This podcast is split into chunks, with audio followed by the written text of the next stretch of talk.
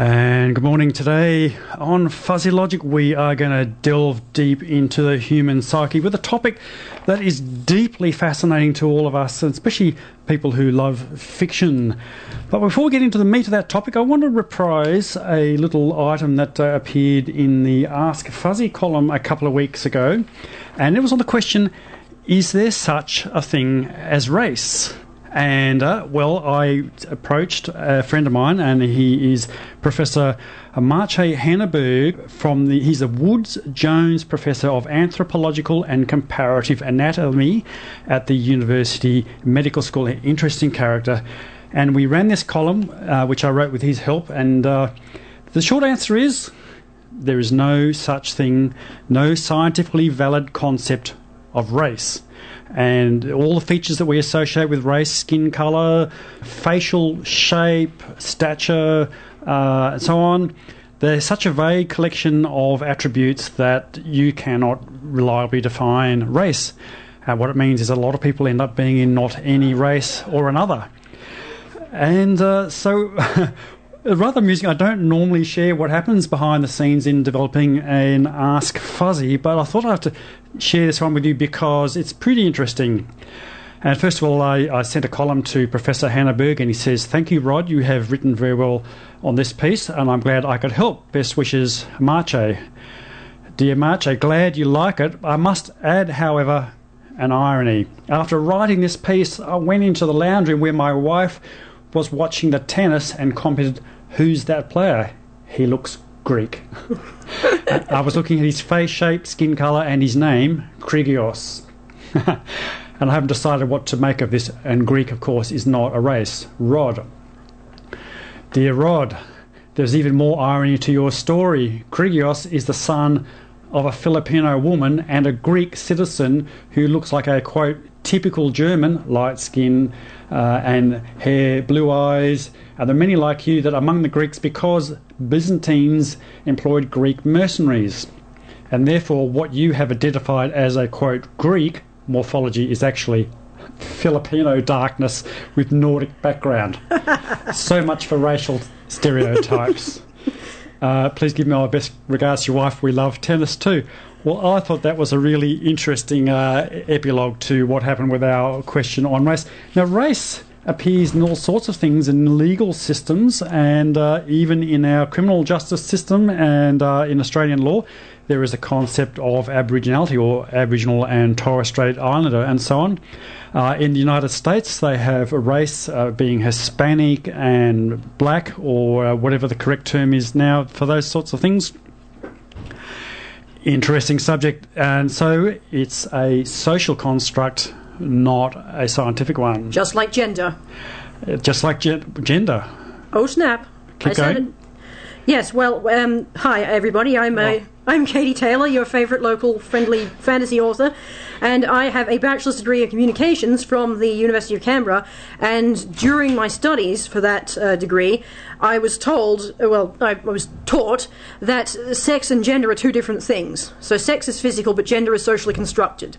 It's a lot more fluid than people think, which you know would explain why transsexualism and that sort of thing exists. Ah, well, but it was And, so- and you can sort of be on a spectrum of being more masculine and more feminine. We already knew that. You know, I'm, I'm a uh, straight female, but you know, I'm more sort of masculine than some uh, other women. So you know, like I don't wear makeup or that sort of thing. Ah, okay. Well, there you go. The voice, and I didn't introduce her, but now you know.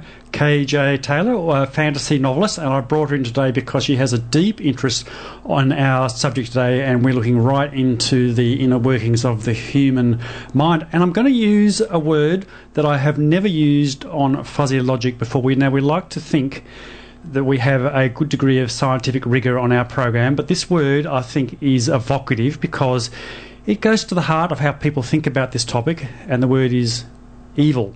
Mine is an evil laugh. Evil. And I think our, our guest today, I'm pretty sure that he would never use this term in his uh, scientific, and he's shaking his head. Uh, but when I say the word, the, the the psychological attribute that we are discussing, it is one that, in popular imagination, would be, I think, associated with the topic. And our guest is, in fact, uh, Associate Professor Martin Sellbom, who is from the ANU and he's the Director of Clinical Psychology Program at the ANU. and has, uh, well, he has been a practicing psychologist, and in his spare time, he likes American football. So, welcome to Fuzzy Logic, Martin. And what's the chance that I, Rod, I want to ask you a question that I think has been on the lips of many long-time listeners to Fuzzy Logic. What is the likelihood that I, Rod, am a psychopath? Well, thanks for having me, Rod. Uh, I would say the likelihood that you're a psychopath really de- depends on how we define the construct of psychopathy. So, this is a theoretical construct that I don't think us as a scientific field has perfectly narrowed down yet. So, in order to say that, that there's a likelihood that you have a particular disorder, if you will, because psychopathy in many individuals' minds would be a mental disorder of some sorts really depends on how you define it and also whether or not it's even valid to to classify individuals as psychopath or not psychopathic uh-huh. but but but to answer your question um, I tend to view psychopathy as an individual differences domain, so it's a heterogeneous construct on which all people differ. Some are extremely low on psychopathy, whereas some could be extremely high. And we know that that in the general population, so not knowing anything about you, Rod, um, I'm just going to go based on you know uh, the average individual in population. I would say the likelihood of you being high on the psychopathy construct to a degree where it would cause you problems or cause problems for other people is quite low. So let's define our terms then. Uh, so, what, but what you said just now is that psychopathy is a spectrum. It's not an A. It's not a binary yes or no condition. There's a range of things. So, what what are some of the attributes that would put someone high or low on that spectrum? So, this is where there seems to be some debate. So, there are certain characteristics that I think that most individuals in my field would argue um, would be definitional psychopathy constructs. So, being callous uh, in in their interactions with others, uh, lacking in empathy or being able to take other people's perspective. Um, lacking in remorse, that is not feeling guilty for how their behavior affects other people. Uh, those type of things tend to be fairly uh, agreed upon in the scientific community. Then, then you have uh, have um, things like being manipulative, so essentially using other people in order to to um, achieve your own goals, being deceitful or pathologically lying to other people. Those seems to be fairly central characteristics as well. But then there's a bunch of other things that that I don't think that we have agreed upon. Like a lot of people say psychopaths are impulsive. Some of our major um, assessment tools that we have out there to essentially diagnose, if you will, and I would use quotation uh, marks here because I don't think it's a proper diagnosis, but um, you know, people are impulsive, people are non-planful, people who essentially act at spur of the moment. That, that, that tends to appear on a lot of our measurement tools, and, and there's a great amount of debate on whether or not these characteristics are truly definitional of the construct. So our uh, introduction on the race question just now was quite appropriate, really, wasn't it? Because that's an example of, of a fuzzy definition. Yes. Uh, my my uh, close uh, colleague and friend Scott Lilienfeld at Emory University in Atlanta in the U.S. He believes that all forms of mental disorders are essentially fuzzy constructs, uh, there's just no way to completely define any type of mental disorder. So we have this book that's the Diagnostic and Statistical Manual of Mental Disorders, currently in its fifth edition, the DSM 5, that lists several hundred different categories of mental disorders. And in psychopathy, it's really called antisocial personality disorder in, in that book, uh, is one of them. And there's just no good way of actually defining mental disorders at all, let alone psychopathy. Is this our issue with defining psychopathy? Is that a, a scientific problem, or is it just because? Uh, I mean, how how do we approach that question scientifically? Because isn't it just an arbitrary definition of a cluster of uh, attributes of a person? Yeah, that's exactly what it is. You're, you're absolutely right on that. Uh, psychopathy is a heterogeneous construct. So I mentioned a lot of different traits, if you will, personality traits like being callous, lacking in remorse, lacking in empathy, being uh, uh, deceitful, manipulative, and so on. All of those are different types of traits on which all individuals differ, and we kind of put them all together into a grouping, so to speak, saying that if an individual uh, has all these different traits, then the person is psychopathic. But it is arbitrary because we need to have some unified scientific agreement on what traits should truly go together. And, and this is important, I, I would think, because uh, psychopathy is used in the legal system, is it not? Absolutely.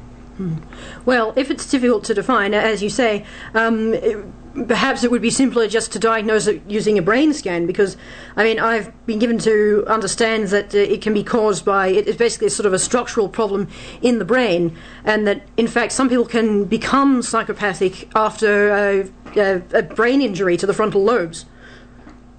Uh, I don't um, think it's as straightforward as that. I I, uh, I think it is a growing popular and at times among some of my colleagues uh, uh, academic belief that maybe neuroscience is the way to go that maybe we can essentially do uh, an MRI of someone's brain and see this person has reduced volume to say their amygdala which is a a key structural component in the brain that's implicated in the development of empathy, or that the person has some reduced volume in the orbitofrontal region of the prefrontal cortex, which is essentially the furthest most area of the brain that allow an individual to make appropriate decisions and, and essentially conform their behavior to social standards. So, you know, it, it, it might be great if we could come up with a reliable measurement technique to, to determine whether or not individuals uh, who have these type of, of abnormalities to their brains are, are so-called psychopathic. But unfortunately, when when you look at the scientific research, there's just too much variability. It's not the case that every person we would call a psychopath would have this structural abnormality. So when, when we look at at the scientific data, we oftentimes look at group averages. So, on average, a person who's high on our psychopathic measurement tool tend to have a lower volume in some of these brain regions than a person who's defined as not psychopathic. So, you think maybe but, some people, some psychopaths are made rather than born?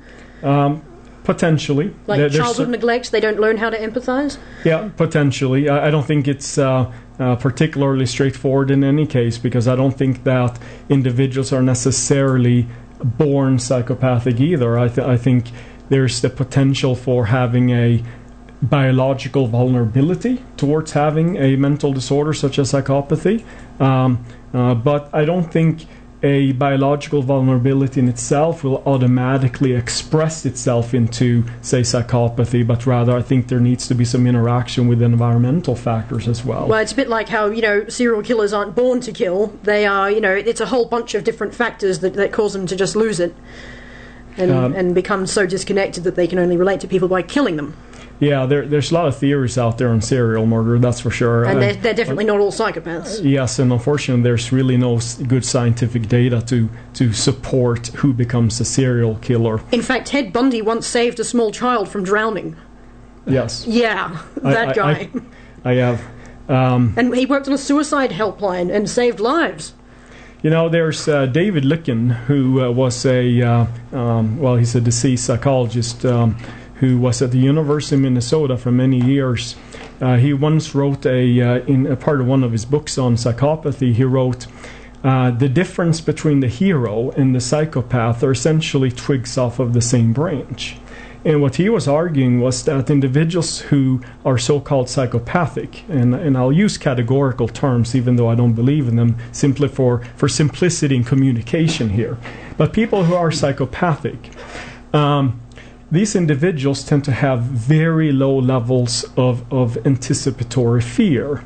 So uh, uh-huh. essentially, they're willing to engage in potentially dangerous behaviors uh, without really thinking too much about the consequences.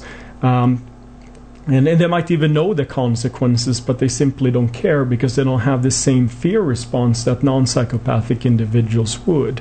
Uh, and the same, in some sense, goes goes along with courageousness and heroism, in the sense that in order to perform courageous and heroic acts, one has to be lower on average on, on fearfulness. Ha! I love it.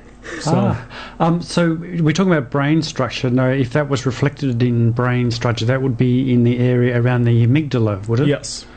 Right. Are we getting into the tension here between a brain explanation and a mind explanation? Is that is that a reasonable summary of where we are at the moment? Well, you know, um, this is, I think now we're delving into the field of philosophy, you know, this whole dualism of, of mind versus Yeah. versus biology. I, I don't think we know enough uh, to really speak clearly about this, but I, I think your mind is your brain, so to speak. Ah, so the, the mind is a an output of the brain. Yes. Maybe I should say of psychology ra- uh, versus the brain, rather the mind is a slightly more abstract concept. Psychology, motivations, and and so on and so on. Would that is that a, a slightly more rigorous way of putting the question? I, I, well, yes, I would definitely say so. I, I think there's enough um, scientific research out there to link a lot of the different feelings and thoughts and, and motivations that we have to brain activity. I don't think we can say that uh, with, with certainty that uh, these things are solely due to brain activity because we just we don't have the precision in order to do that type of research. But we look at something like motivation and approach motivation, say, you know, I want to have my morning coffee. I'm a huge coffee addict. I need to have this coffee. Well, part of the reason for this, it's it's developed because of, of, of certain brain mechanisms. So there are certain systems in your brain that that will essentially uh, promote addictions and we know this for a lot of uh, based on a lot of research in the substance and, and alcohol use literature and but these are normal processes as well. That doesn't necessarily lead to to significant problems in living so to speak. Um, so the whole idea of that you know more more there are people who are more approach motivated than others who just have a really hard time. You know I go into JB Hi-Fi for instance and I see this big screen TV and I really want it. Well you know someone who, who is more activated in certain areas of the brain uh, might be more inclined to to to want to buy that uh, compared to someone who's not. Now these are very simplistic explanations. There, the brain is such a complex organ, and there's so many other external influences that lead to decision making that that you can't just say, oh, this person has some irre- irregularity in their brain, so therefore they're going to do this behavior. It's not that level of determinism. Uh, it's it, it- it's such a complicated subject, and it really, as I said in my opening, it relates very strongly to popular culture. And watching a movie like James Bond, now, My favorite psychopath, yes. yeah, because Oh yeah, he- look at all those women he just uses and tosses aside. That's not a you know mentally healthy guy. yeah, That's a selfish prick, to be perfectly blunt. and the and the body count. Uh, I shot a dude, whatever. James Bond inflicted do, uh, body count in any given movie is usually pretty high. Yes, absolutely. And, and you know, if you think about someone like uh, James, but the character of James Bond, since it's really not a real person, Ian Fleming, I guess, suggested he was basing it on a real person, but when he wrote the books, but I think that can be debated. I don't really know. But if you look at the character of James Bond, it's a fictional character. He wasn't necessarily designed to map onto any particular uh, form of psychopathology. Like And in fact, Ian Fleming apparently said that he intentionally wrote him to be a bad person, and Yeah. he was annoyed that people didn't seem to cotton on to that and thought he was awesome. Yeah, so and, and but but you know here we get back to this whole idea of heroism versus you know uh, you you wanted to use the word evil before. I mean that that's that's also a construct I just can't wrap my head around from a psychological perspective because it, it there are too many moralistic definitions, too many other influences that go into that. well, I, I can put something term. in here But- about about that, which but- is that uh, Yeah. being cool is where someone defines being cool as not caring. So if you don't care about things, then you're automatically cool, even if you're completely evil. That, that's why people like watching Hannibal, which is a really great series, by the way. You know, he's completely evil and does whatever he wants, but he's so cool and probably cute as well. Yeah, well, I mean, the thing is, uh, so just yes, and that makes sense. And going back to James Bond, um, you know, actually, um, uh, this is slight tangent, but I'll, I'll get back to the point. Uh, in my forensic psychology course that I teach, uh, I used to teach in the U.S. and I'm going to teach at the ANU as well. I have an assignment where I ask individuals to watch a movie and they can select one of four movies. And I want them to essentially write about if this person is psychopathic and why that is the case. And, and there's some other components to the assignment as well. But one of the movies I select is Casino Royale, uh, which is the first Daniel Craig depiction of James Bond. And it's a perfect example of, of going back to some of these core definitions of, of psychopathy that, you know, there's some debate about. This whole concept of fearlessness that I mentioned, there's still some debate in the literature. Not everyone agrees. But if you look at James Bond, it's the very definition of what it's like to be fearless he performs hero- heroic acts, but but as Katie mentioned, he also is extremely selfish in his interactions with other people. He certainly doesn't seem to have any remorse for all of the killings because he justifies his murder because he essentially has a license to kill.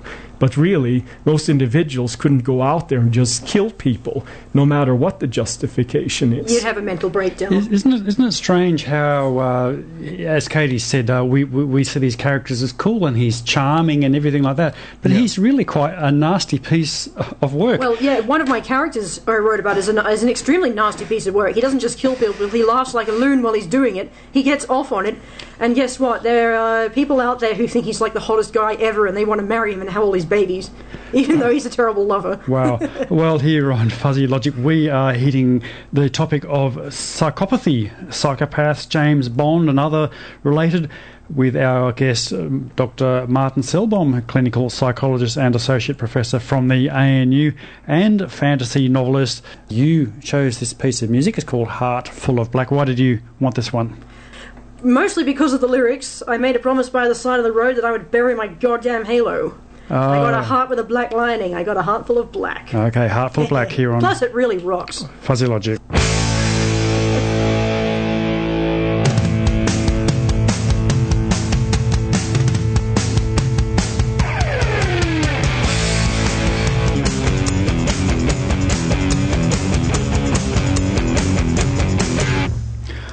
That's a pretty funky driving beat there. I quite like that, Katie. Nice, nice, nice choice of music. Thanks. It's my ringtone.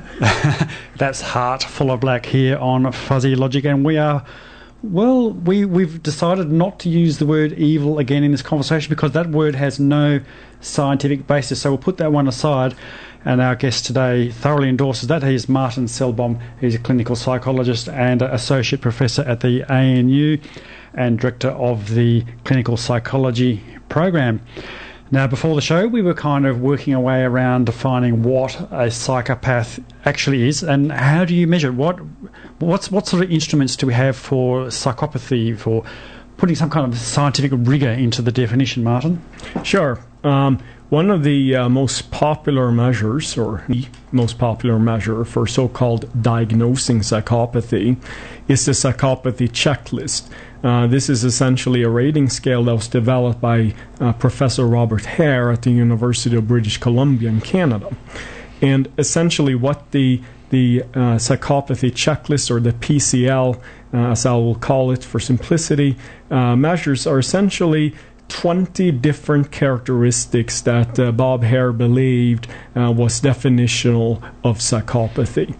And uh, it's typically administered via interview, so a, a clinical psychologist uh, or a trained psychiatrist can can uh, uh, meet with the individual, ask a bunch of questions that are derived from this interview, as well as review the person's institutional records because this is typically administered in prison settings uh, because you know psychopaths have a tendency of not always telling you the truth so you also have to look at some more objective information.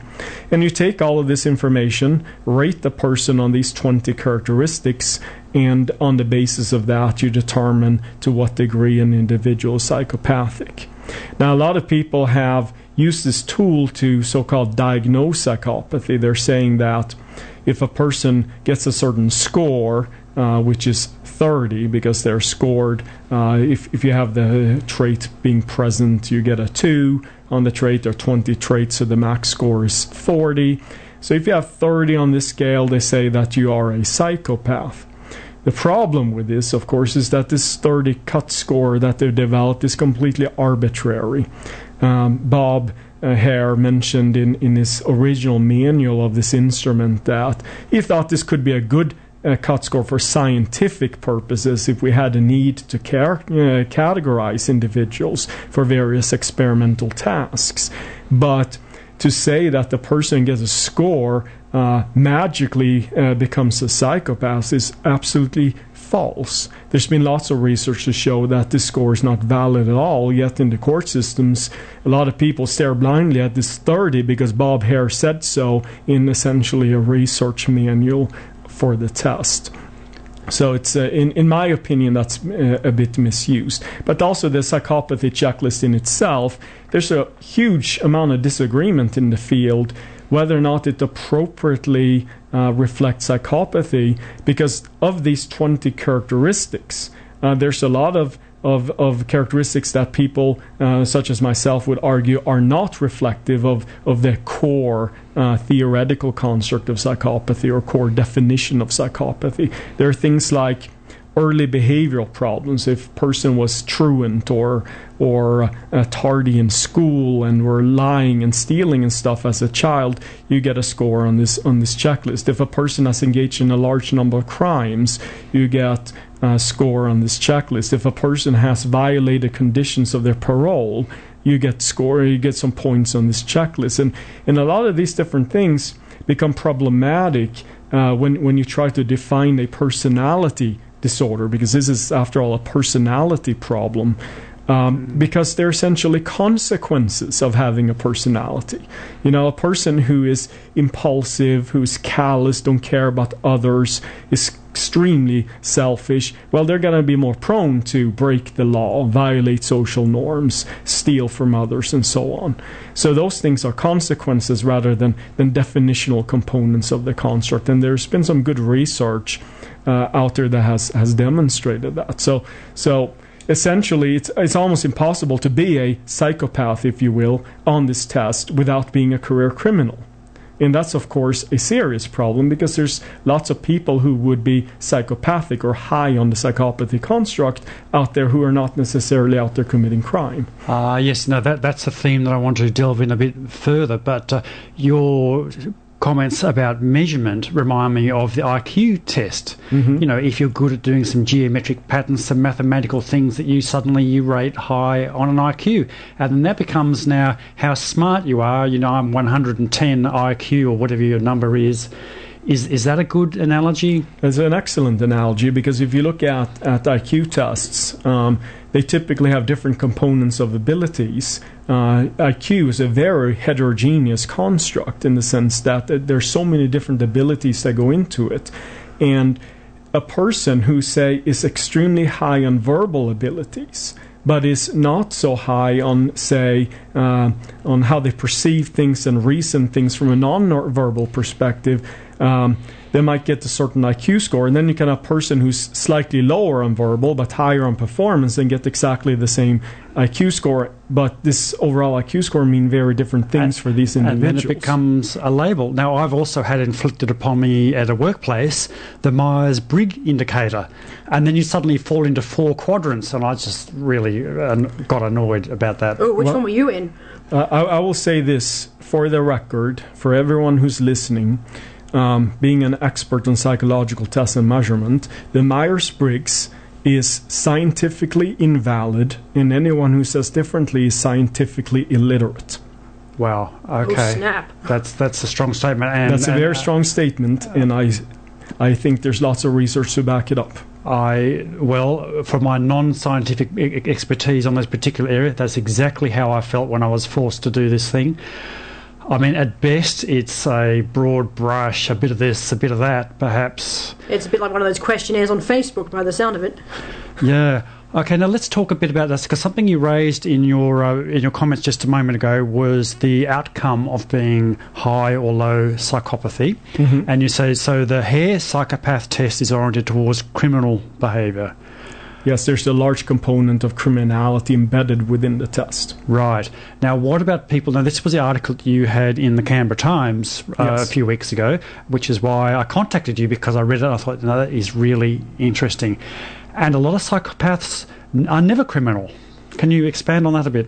Yes, absolutely. And, and, and it goes back to, of course, how we define psychopathy, which is, again, as I mentioned, the, the field is not in complete consensus and how to best do that. But we focus on some of these core traits like uh, being callous, lacking in remorse, lacking in ability to take other people's perspective, being extremely self centered, manipulative, and deceitful, just to recap. Uh, individuals who are like that certainly might be more prone to violate social norms and standards and break the law. But many uh, individuals who have sufficient resources, so for instance, in the in the article that you're mentioning, I highlight that intelligence is one of these resources. So an individual has these traits, but is sufficiently intelligent, might be able to essentially channel their psychopathic traits in other ways that are more adaptive for them. That is not going to lead to them to be incarcerated. So they might manipulate, exploit, and hurt people in more covert ways that doesn't necessarily uh, reach the the uh, uh, police or, or other authorities, and they might work themselves up in business places, become executives, maybe become lawyers, maybe become politicians, um, and uh, in in that respect, uh, being able to use and exploit others for their own personal needs, but not necessarily being outright criminal. So the, these are people who find productive ways to exploit their own psychological attributes. I'm trying not to say yeah. psychopathy. Now, from from an evolutionary point of view, is there a reason why this is actually a good trait to have in a community amongst some individuals? Well, I guess uh, one could argue that, that that's an interesting idea. Uh, I am not a uh, huge proponent of evolutionary psychology myself, but but just because it's really difficult to study scientifically, uh, we can theorize, but we can't really test. Um, but uh, that's besides the point. So, so thinking about this from an evolutionary perspective, I guess you know, a long time ago, it might be good to have the fearless hunters who who are willing to take the risks that other people uh, would not be willing to take in order to provide for for the general good of the society. Now, of course, the true psychopath would be so selfish that they probably wouldn't provide until um, you know they had their own take. But uh, but there are, there are also but but to to keep this in mind, you know, individuals who are resourceful uh, in our psychopathic, they might still know that yes, I'm to go and I'm to go hunt this animal, and I'm going to capture this animal. I'm to take the risks that are required to do so and bring it back to my community, and everyone gets to feast. Well, that reflects highly upon them. Look at this great person. So they might be able to uh, get their needs fulfilled in different ways that might appear pro social but are really quite selfish in nature. Yes, well, that's a deep question as to whether the motivation of something is inherent in it being a good outcome. So, take uh, who, what was the case? Uh, the Thomas Keneally wrote the story about the um, the guy who saved the Jewish workers in Poland. Schindler. Schindler. Oskar Schindler. Oskar yes. Schindler. Right. So now, did he do it for his own self? Good for was it or but the outcome was the same. So the the the, the point of my question was i think as you've hinting at is um, perhaps from the uh, collective point of view it's actually handy to have these people around because time to time you need um, maybe James Bond's not. It's a bit trivial example, sometimes but sometimes you need a bastard. You know, sometimes you even need James Bond to save the uh, the, uh, the, British Empire. Yeah, well, I guess. Who, who, do you send? Who better to fight monsters than another monster? Yeah, because I if should I, put that in one of my books. Yeah. That sounds good. if, if, I'm going, oh no, I don't think I can do this because it's you know it's too nasty. But I know. Let's sic that guy on him. Sometimes, sometimes it just has to be done, and uh, and hurting people. I anyway, I'm, I think I'm a fairly empathetic sort of person, so I don't really like that idea particularly. I think we might break to a track, and this one is uh, from Grayling, Crocodiles, and other people here on Fuzzy Logic, and we are talking psychopathy with our guest, uh, Dr. Martin Sellbom, and her clinical psychologist, and from the ANU, and with Katie, also known as KJ Taylor, fantasy novelist. Fuzzy Logic. Look me up at your local Dymocks.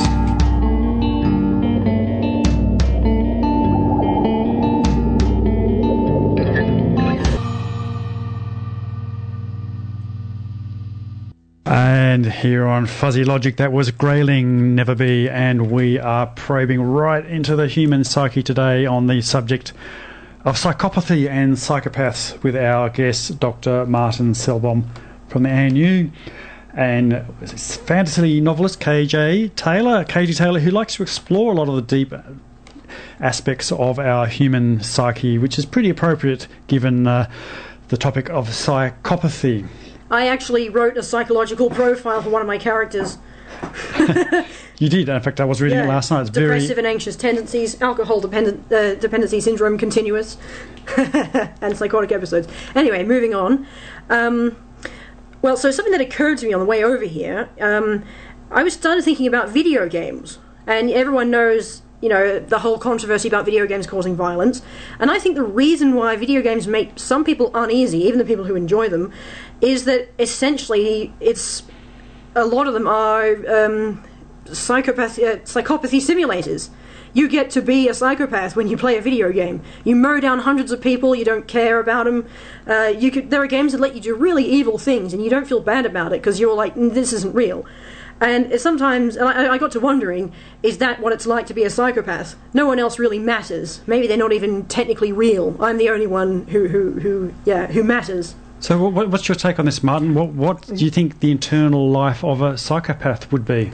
Well, it's it's certainly any internal life is a subjective experience. So, and I like to think that I'm not as high on psychopathy. So, uh, it's hard it's hard to really put myself in, in a psychopathic pair of shoes, so to speak. But just uh, you know, to to uh, build on some of the things that Katie mentioned, uh, certainly.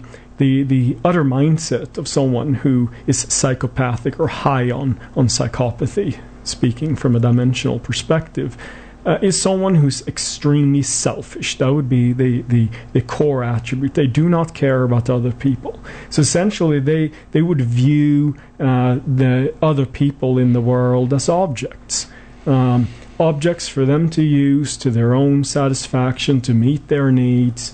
Uh, they're, they're certainly, some of them are certainly good at, at potentially faking emotions and, and being able to interact with other people in a quite normal manner but they just do that for show because other people don't really matter. They're not going to form emotional bonds like most non-psychopathic individuals can. So that's just manipulative. Okay, exactly. yeah. They, they, you know, you, you would uh, probably see an individual's has on psychopathy as being someone who would equate sex for love, for instance. Like, yeah, I'm in love. Well, they really are having uh, sexual encounters with the individual because they're not appropriately bonding with those individuals in, in, in to the degree that we would uh, label the emotion of love. So, so do, you, do you think that it's almost they're unburdened in the sense that they don't feel guilt? Is that kind of something almost in their favour in, in terms of their Well, yeah, sense and of I, I think we can all agree that it would be really nice not to have to feel bad about anything.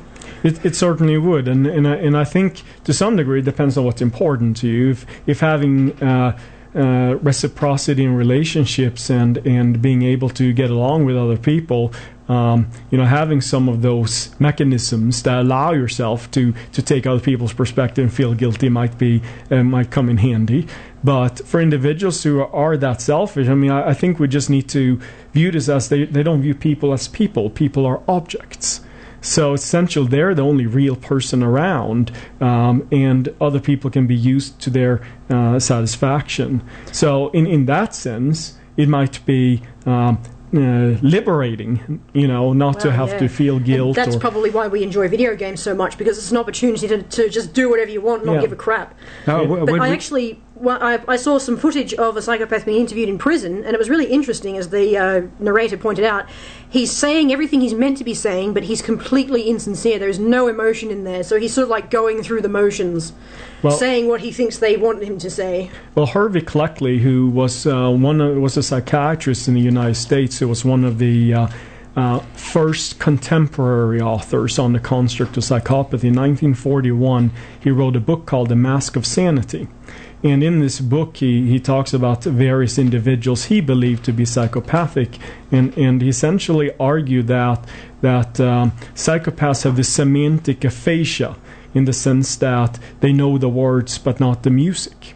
And, and I think that that can be attributed to how psychopathic individuals interact with others. So, at a cognitive level, they understand what fear and anger and, and sadness and so on might mean from a definitional perspective. They just don't feel it as strongly as others. Um, but it's more the connective part of empathy that is being able to take another person's perspective from an emotional sense. That's where they go wrong. So they're not able to emotional perspective take, but they're probably able to cognitively perspective take. Uh-huh. And, and I and I oftentimes get the question, well, how does this uh, differ for something like severe autism, where these are individuals who have extreme lack in, in, in a social perspective taken both emotionally and cognitively.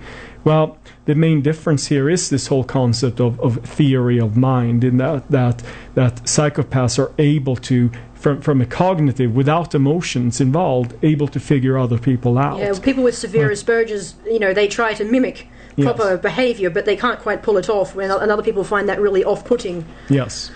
It's, so it's it's a rational perspective, it's a logical perspective rather than emoting. So yes. can we just sort of diverge into a slightly um, slightly philosophical idea again? And this is the theory of mind, which I think is what we might be discussing. Now, I have come across the idea that our sense of self has derived evolutionary speaking, and, and I'm taking your point about using evolutionary, or anyway, but anyway, that our sense of mind is large because in a, as social animals it's handy for us to be able to model what's going on in another mind. Yep. so we then model that in our own minds and then somehow it connects to us emotionally. Is that a reasonable concept do you think Yes, I mean uh, the I agree. It, it's definitely reasonable. I mean, as, uh, like you say, as social animals, we need to be able to appropriately communicate um, in order to function as a group and uh, that goes both from an emotional and from a cognitive perspective. We need to be able to understand how other people feel in order to interact with them in an appropriate manner. Um, psychopathic individuals don't interact with others appropriately because they can't form emotional bonds. They can't take other people's perspective. Um, they can understand how people are thinking, so they can use and abuse and exploit others because they can kind of figure that out but they have no compunction about hurting other people because they don't feel the guilt or they're not able to feel what they would feel, so to speak, if, if someone was, was going to attack and yeah, hurt them. they don't reflect that emotion in in their internal state. Now, yeah. I'm very conscious in our conversation to the, the opening of our interview today. You said it's a spectrum or it's a cluster of things, and yes. and we uh, we don't want to go into it's not an A or B. You are a psychopath or you're not a psychopath. But what about the the concept of therapy? Is it first of all a pathology? Is it an illness of some sort? And is there some sort of treatment? Yeah. So in the sense that that we have definitions of mental disorders uh, psychopathy is definitely a mental disorder. Now, there might be some people who know something about mental disorders might say, well, it's not in the DSM 5, which is the book I mentioned, lists all mental disorders. It actually is in the DSM 5. It's called antisocial personality disorder. Antisocial personality disorder is just a really poor operationalization or definition of what most experts tend to call psychopathy. So that's that's something to point out. So yes, it is definitely a pathology. It's just very difficult to to define as a pathology because many of these pathologies in the DSM-5 are essentially false categories. There, there's just no evidence to suggest that these are clear cut things that, that qualitatively exist in nature. That said, individuals can be so high on the spectrum psychopathy that they're going to cause problems for themselves and other people. So, from that point of view, of course, it can lead to, to a functional disability that we, that we would argue is a pathology. And can this be treated? Um, well, at least in adults, there's not any consistent evidence to suggest that that uh, people are high on psychopathy to the degree where it becomes impaired and can actually be treated. There's been some studies uh, in children uh, who have these so-called callous and unemotional traits. We don't want to call kids psychopaths, but there's there's this particular theoretical definition of callous and unemotional traits that can be identified in children that do make them more prone to hurt and exploit and, and even engage in, in, in criminal conduct. Uh, that they can improve. Uh, there's a um, psychologist at the University of New South Wales, uh, Professor Mark Dadds, who's done a uh, quite a bit of research on this topic that's quite promising. That shows that if you can modify how parents interact with their children and have these type of traits, uh, they can actually improve. Um, but that, that so, so from that perspective, from a preventative perspective, uh, that's certainly good news. But once a person has has turned an adult, we just don't have enough evidence uh, to suggest right now that that Ah. individuals who are psychopathic can be treated. That, that kind of loops back to our, our Katie's question earlier about uh, nature versus nurture. So, if you can modify the behaviour of of a young person, does it suggest that uh, they Could be saved? th- their personality? Well, their personality is plastic. A certain amount of plasticity in their in their p- ca- character at that at a young age. And that, uh, to some extent, that um, psychopathy is, you know, part a product of the environment. Well, the um, uh, personality, if you will, not just looking at psychopathy, because psychopathy is a type of maladaptive personality. Personality is highly malleable in in in uh, childhood and adolescence, especially early adolescence, uh, because there are so many different factors that go into how we shape up as a person. You, you can't one can't just say that there's a biological vulnerability or determination. This is the type of person you're going to be. There's certainly biological influences. Don't get me wrong. All personality traits are biological influences, and on which individuals differ. But the environment helps interact with these biological influences to shape us as how we become as individuals. And that goes into social relations as well. There's a lot of social psychologists out there say personality doesn't even exist. We are as persons as how we interact in groups. I don't believe with uh, in that approach but certainly i think it's an influencing element the type of peer groups we interact with our parents of course siblings and so on. Right. Um, I, I, I imagine that as a young, as a child, you learn, you come into the world given what nature gave you. You're made of clay, you're made of steel. Like a sculptor can make you into, can make a different object based on Tabula the raw rasa. materials. To Yeah. use a poor analogy, but uh, you learn a set of rules about the, how the world operates. So if I do this, the world responds in this manner. And so, in that sense, if your family environment is this or that, and which psychopathic tendencies are rewarded, and you, you learn good things, uh, then that will tend to reinforce that sort of behaviour. Yes, uh, certainly. Now, of course, biological influences might might uh, impact your ability to learn. So, if a person has a deficiency to say their amygdala, they're not going to uh, learn fear the same way as as other individuals would, and that kind of goes back to the whole idea of psychopathic individuals being fearless and not necessarily anticipate potentially harmful and dangerous consequences. But still, uh, just to make a, a slight side point, the, bl- the brain is. Um, you know, malleable as well. We've we've seen lots of research, even in adulthood, that say psychotherapy and psychotropic medications can alter brain function. So it's not to say that the brain and the genetics that you have that kind of sets up for brain development is going to necessarily always remain the same. That too can interact with That's just a starting raw Exactly. material.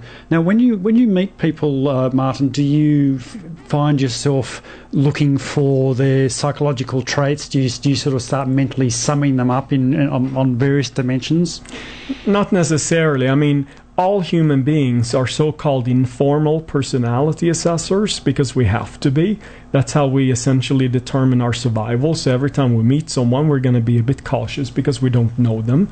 And, and until we have done a formal, in our own minds, assessment of these individuals, whether or not they're trustworthy, whether or not they're going to, you know, hurt us and exploit us, then we're going to start letting down our guard. So, you know, all of us are informal personality assessors. So I don't necessarily uh, go around trying to assess people more so than others. I can probably put it in more academic terms than most people would, but I would not necessarily do things differently than other people. Okay. And what, what was it? Uh, just briefly, what uh, got you involved in it? Why? What drew you into this subject? Well, like a lot of individuals uh, out there, I, I think I was just very interested in the criminal mind. Um, I uh, I was born and raised in Sweden, hence my somewhat strange accent. Uh, I uh, grew up in a fairly um, poor neighborhood where there was a lot of gang activity and so on. And, and while I was not necessarily drawn to that type of activity myself, I was I was always from a very early age uh, fascinated by what makes these particular individuals do the type of things they do and, and what, what makes these individuals who are incarcerated, for instance, be backlit into society and then just go and do the same behavior all over again to put them back there. Because prison is not a fun place to be. I worked in multiple correctional facilities myself. So, um, so those type of things always made me interested in criminality. And then I think um, as I was getting a criminal justice and psychology double major in undergrad, I just became more and more fascinated with psychopathy in particular and, oh. and how that is such a good predictor of violence and, and crime in general. Oh, uh, Martin, we, we have barely, barely touched the surface of this topic, and what, what a fascinating thing it is. And I'm sorry, but we're just about run out of time because I feel we have so much more to talk about. Uh, we've been talking to Dr. Martin Sellbom. Thank you very much, Martin, for your time. And Katie Thanks Taylor. for having me. known as KJ Taylor. Check out her books in the bookshop. Uh, fantasy novels, dark characters, griffins, in fact, are the major theme. Now, we have a few interesting things coming up on uh, Ask Fuzzy in our Fairfax media column. Today, uh, Ian has, f- from the Alzheimer's Australia, written us a column for uh, what how do you diagnose Alzheimer's? Not a good thing if you are an elderly person suffering from that or you have to deal with someone. Um, we have one I'm working on at the moment about restless legs syndrome, another really evocative title thing, which is uh, I've spoke to a professor of that last week, and that's a really interesting one. And also, we're looking at one last week. We had uh, Ian had some guests talking about the naloxone program here in the ACT and we're going to go into a bit of detail about what naloxone is and uh, how it's used in treating people in heroin overdose cases as a life saving measure. And plenty more. We've got some really exciting news coming up on Fuzzy Logic. I can't wait. I can't announce it just yet. But uh, don't forget, you can pick us up on uh, podcast to uh, Fuzzy Logic on to xpodbeancom and Facebook thingy and iTunes and that kind of gunk. Oh, that's it. Time to go. Catch you later.